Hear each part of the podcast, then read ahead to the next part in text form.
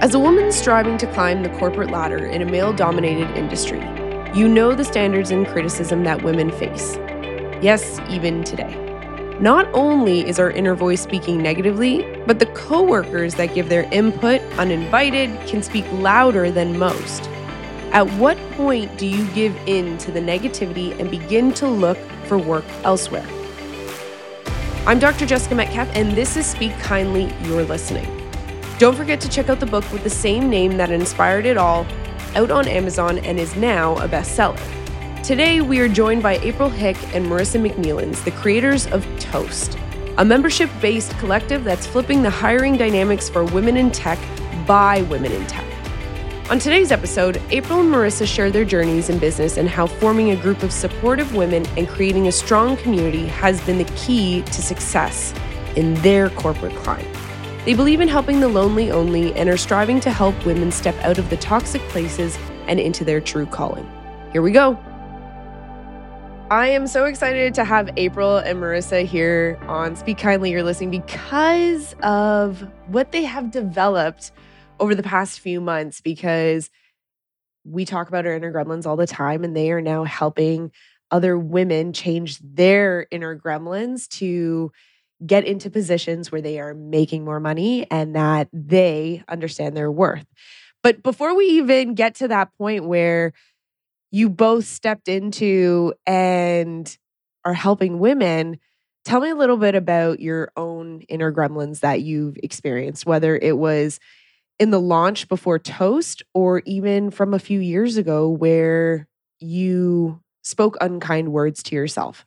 Yeah. I think there's definitely been a lot of instances throughout my career journey. About seven years ago, I took a big leap from a mostly woman dominated field of human resources into tech for the first time, really experienced being the lonely only few women within tech teams also coming into rooms with you know IT consultants who've been in the industry for 25 years thinking, you know, who is this girl who has zero technical experience, you know, leading these conversations. And as someone who I think comes off quite confident and is able to communicate well and hold my own within those, I think that sometimes, you know, creates a lot of defensiveness within other people. And through that learning curve was you know, very difficult, ate, ate away at me a lot. All the, you know, little comments, people putting me into a box.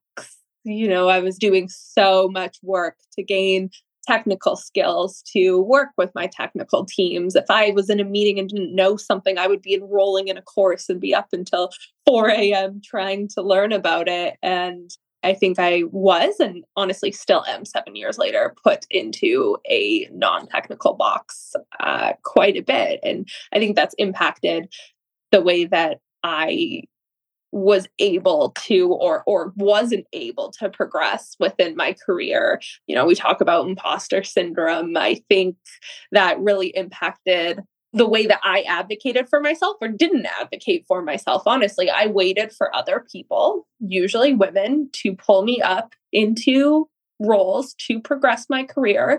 And I went through a mass layoff where I had two levels of leadership. All of my peers, all of my direct reports walked out in front of me in a day. And all of a sudden, all those people who were pulling me up in my career were no longer there. And I was kind of left to fend for myself. And I know the impacts of being laid off on, on someone's psyche are really rough. And I think sometimes we also underestimate survivor's guilt and, and being that one person left, not knowing why, not knowing who advocated for me or why I'm here. And then once again, starting from the bottom, you know, having a new leader, having a new team, being put into that box again, two years into you know learning and progressing myself and building my reputation i honestly felt i would never get out that there was no roles for me i was applying for roles that were you know a 50% salary decrease i was not valuing myself the way that other people were when I had a support system. And it, it, at that point is when I decided that I needed to go outside of the organization and look for community and search for community. And that's actually how I met April, my co founder, as well as some of my best friends is through a community in Calgary called Young Women in Business. And it was the first time in my life where I started you know, having conversations with women about salary. We talked openly about it. I'd met women who would put their hand up for me when I wasn't in the room and made introductions and opened up doors for me. And I was able to double my salary within a year. And that's really the first time that I started understanding my worth and being able to understand the voices in my head, why I was experiencing those, how those were a symptom of the system that I was in within corporate. And that's really what inspired Toast and what I'm now doing as a, a woman in tech and a woman in artificial intelligence. There's very few of me. And I want to ensure that other women who are the lonely only on tech teams also have a community outside that can support them and kind of drown out you know the voices that come up when you're in a system that isn't made for you. Oh that felt like a roller coaster that you were describing right there.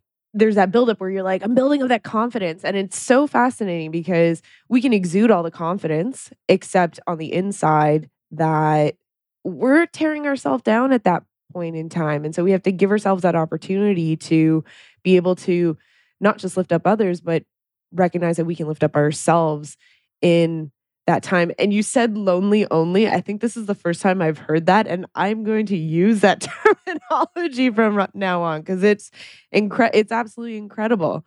So I'm going to shift over to April. I want to hear a little bit about your story and that inner mm. voice. And then bring us to that point in time that Marissa just got us to where you both met then. So from before to like that meeting.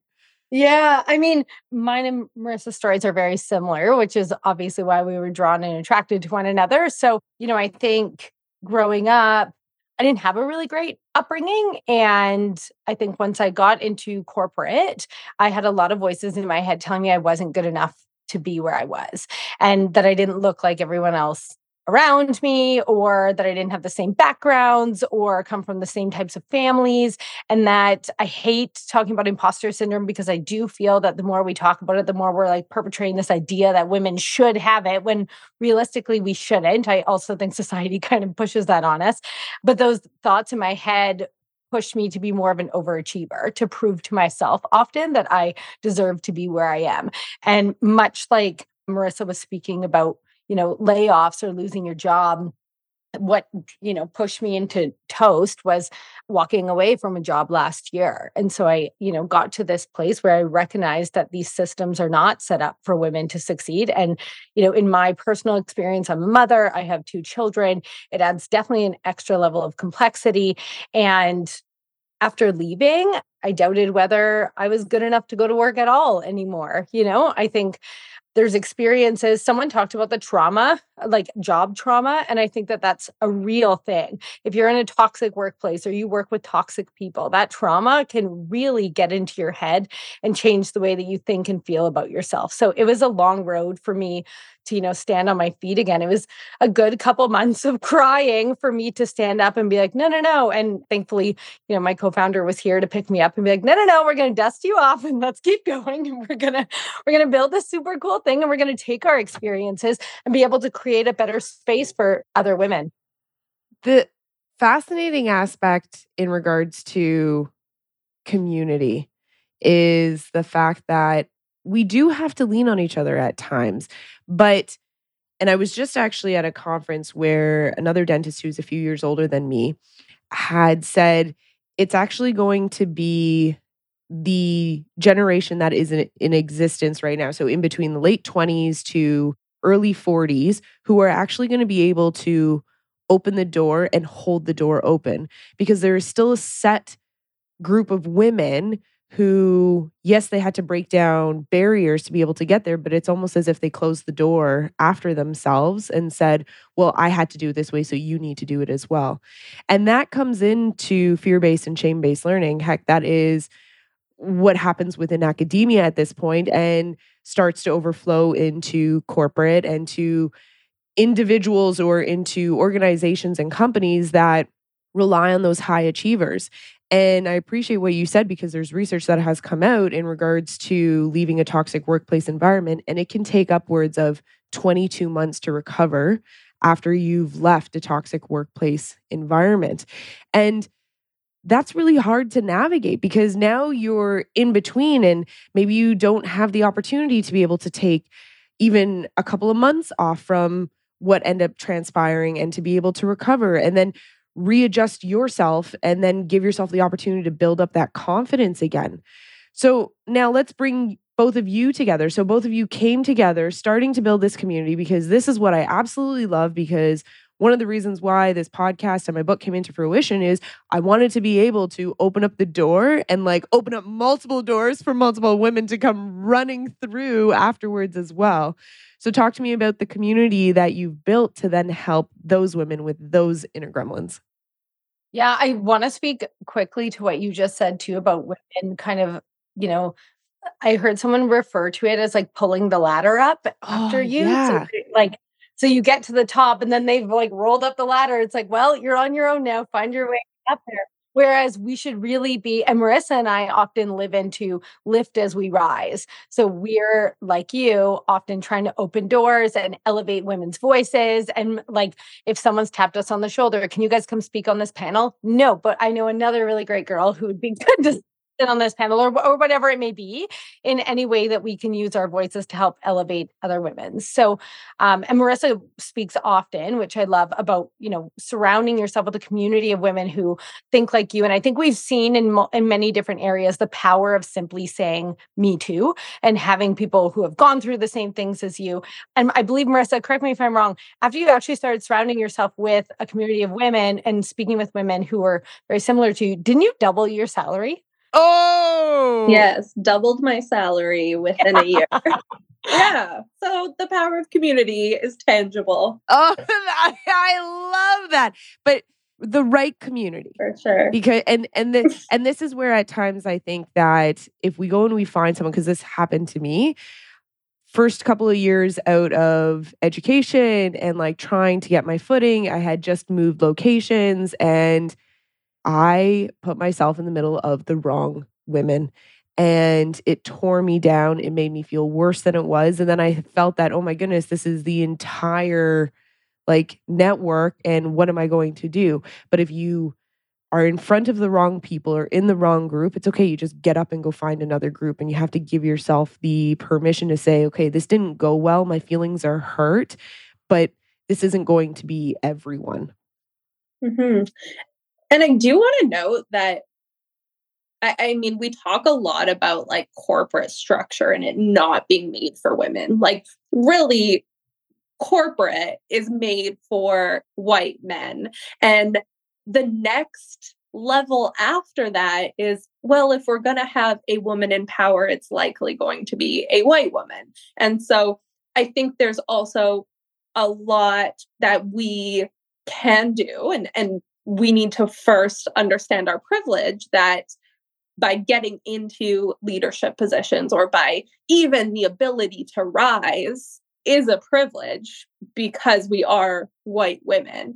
And we do need to not only lift up the people who look like us, which has been historically, you know, what has happened as white men, you know, identifying successors for their roles as other white men and we need to break that cycle. We don't want you know white women filling 30% of those roles to only identify successors as other white women. And so there's definitely a lot of work and intentionality that needs to come in as we rise and who we're lifting to ensure that we have diverse voices and that we are elevating women of color and women with different intersectionalities as well.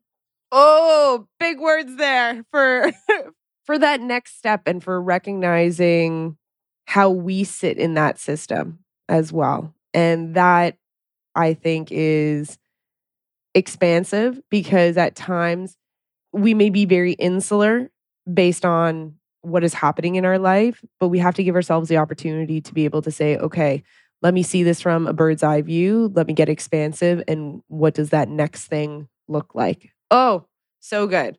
Yeah important and i i will highlight as well that two books if any woman is looking to read upon how mainstream feminism is essentially still upholding white supremacy hood feminism is a really great book that i just finished as well as white women by regina jackson so i'd recommend those to any white women on a journey similar to ours Oh, I will include that in the show notes. So then that way, if anyone wants to go take a look at it, they have quick access to be able to find it.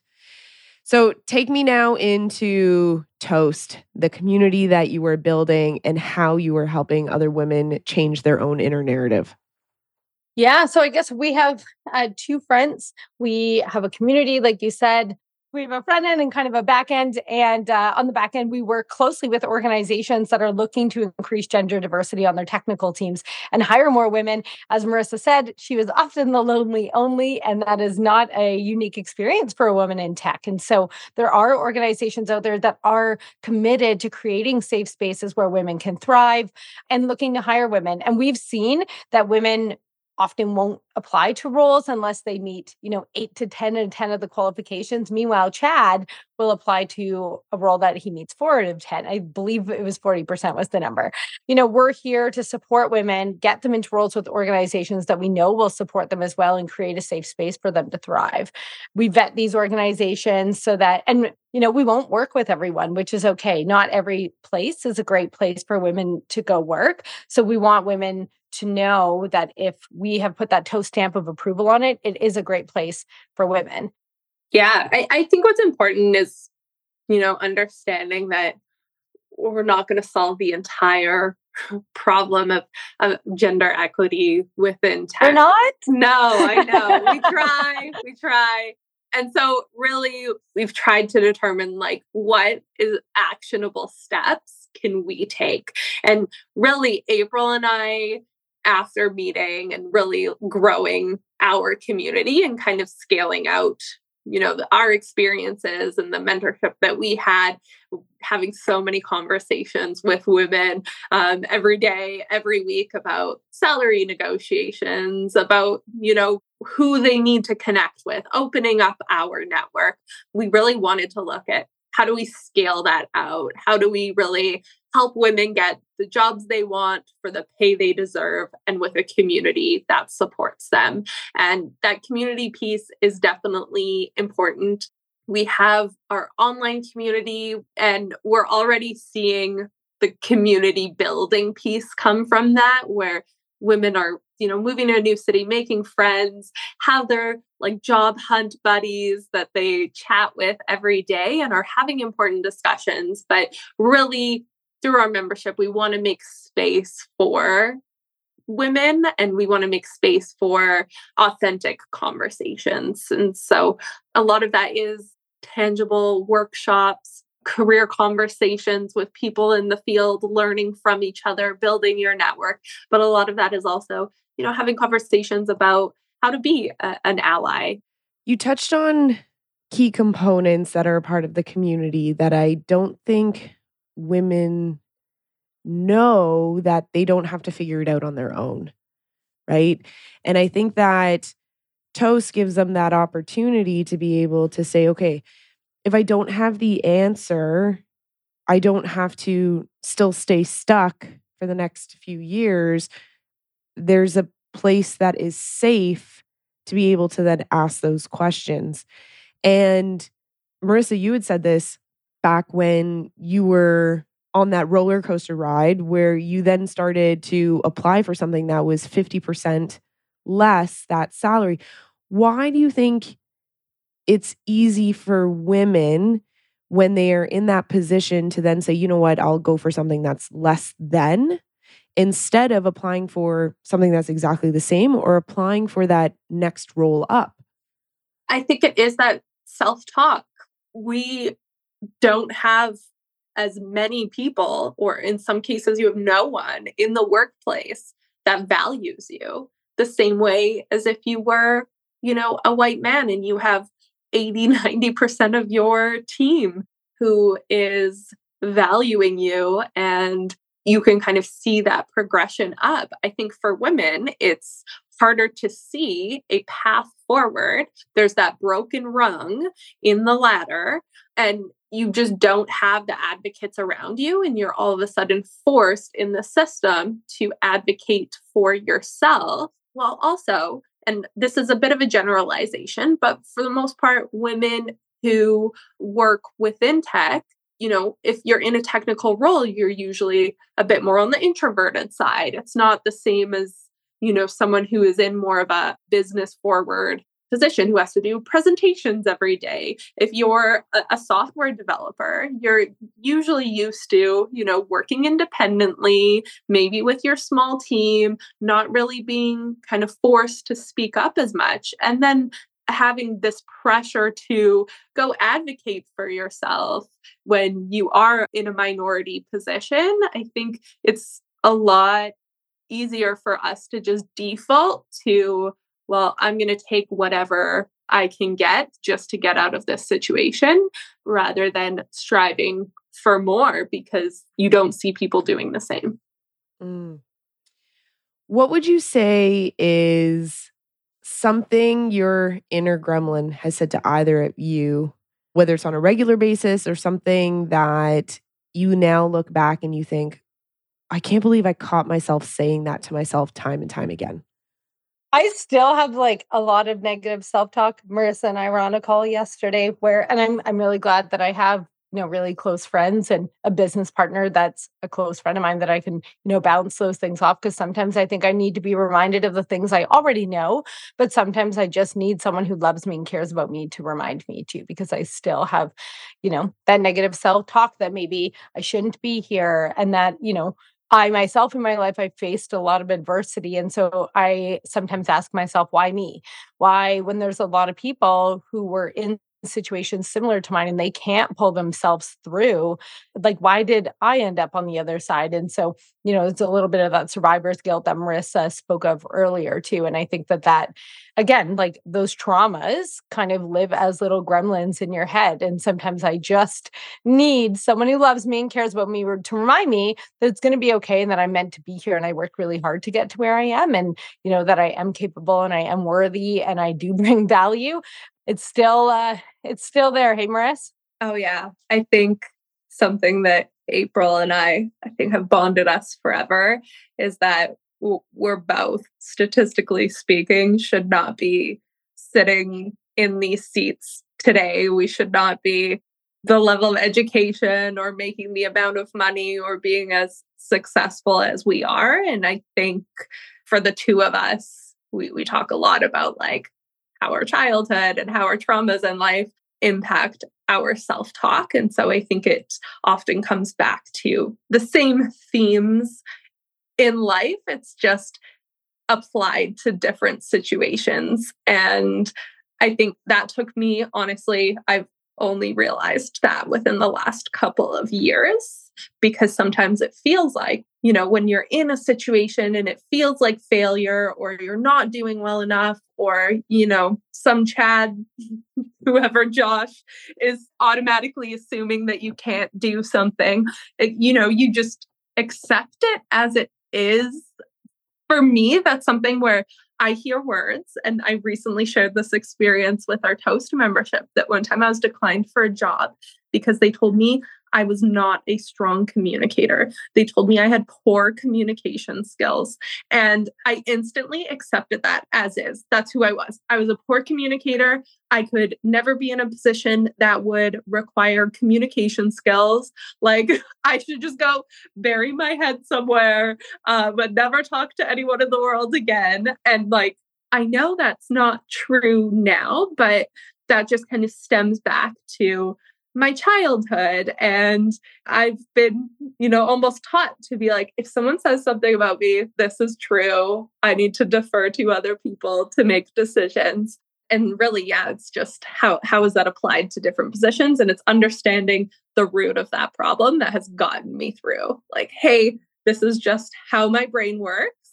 This is not because of this situation. This is because of everything else all the other baggage that comes along with me and I love talking about whenever you hear those really negative things that we internalize. Remember, Marissa, we spoke about this recently where someone gave me the advice that if I wouldn't take advice for that person, if I wouldn't go to that person for coaching on my life or my career, then I do not have to take their negative criticism. I can like listen to it, but I don't need to actually absorb that or, you know, like Marissa did, okay, accept it as fact, especially if it's not someone that you would go to for positive reinforcement or coaching in any sense. Then if they say something, well, that's excellent that that's your opinion.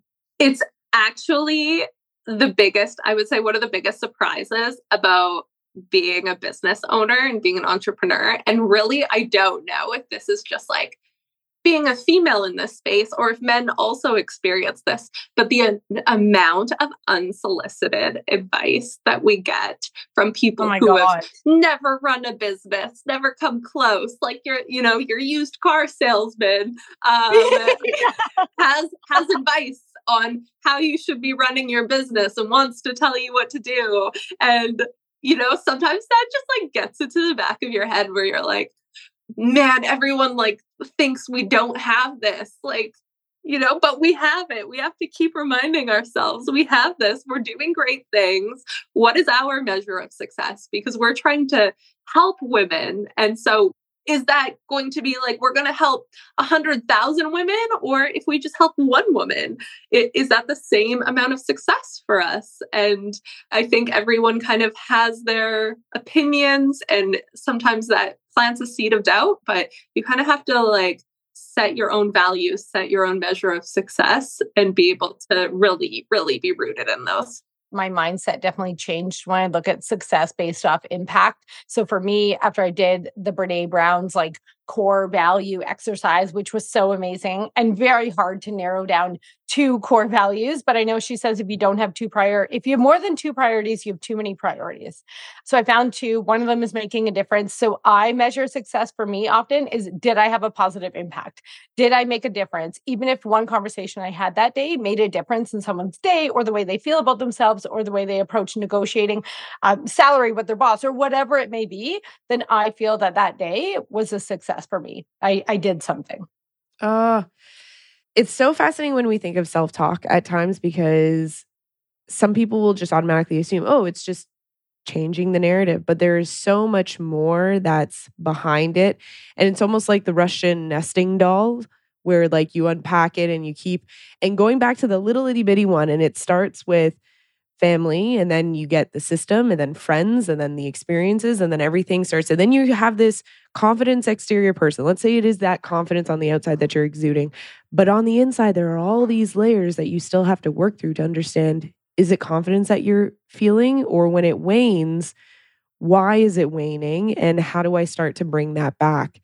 And both of you have shared from inception to navigating through that transformative process to then understanding that okay, I'm still going to deal with it even when I've built the business and we're in the thick of everything and those gremlins are still going to come up. So, when you sit in that moment and I want to hear from each one of you personally where what is it that your inner cheerleader says to yourself at the end of the day? So let's say you're getting ready for bed or you're taking off your makeup, washing your face, brushing your teeth, and you haven't had the greatest day. What is it that's maybe a comment or a little statement that you end up saying to yourself that your inner cheerleader is there to say that you ended that day? Mm. Often I tell myself I tried really hard today. Marissa and I talked about this recently. Even like being a mom, being a good parent, and like wondering if I'm like doing enough for my kids or my company or my friends or whatever. I tried really hard today. And that is enough for me that I tried hard. Love it. Marissa, what about you? I mean, I don't know if this is so much as like a cheerleader, but I would say like the sun will rise tomorrow because I think often when I'm in that spiral, the best thing I can do is just go to bed wake up tomorrow. It's a new day. Yeah. And that is the beauty of it. Whether it's your inner cheerleader, inner wise woman, inner sage, inner whatever, you get to create that voice. Ladies, thank you so much for taking the time to be able to share about your inner your inner voices and how you're helping other women as well. Thanks, Jess. Thank you for having us.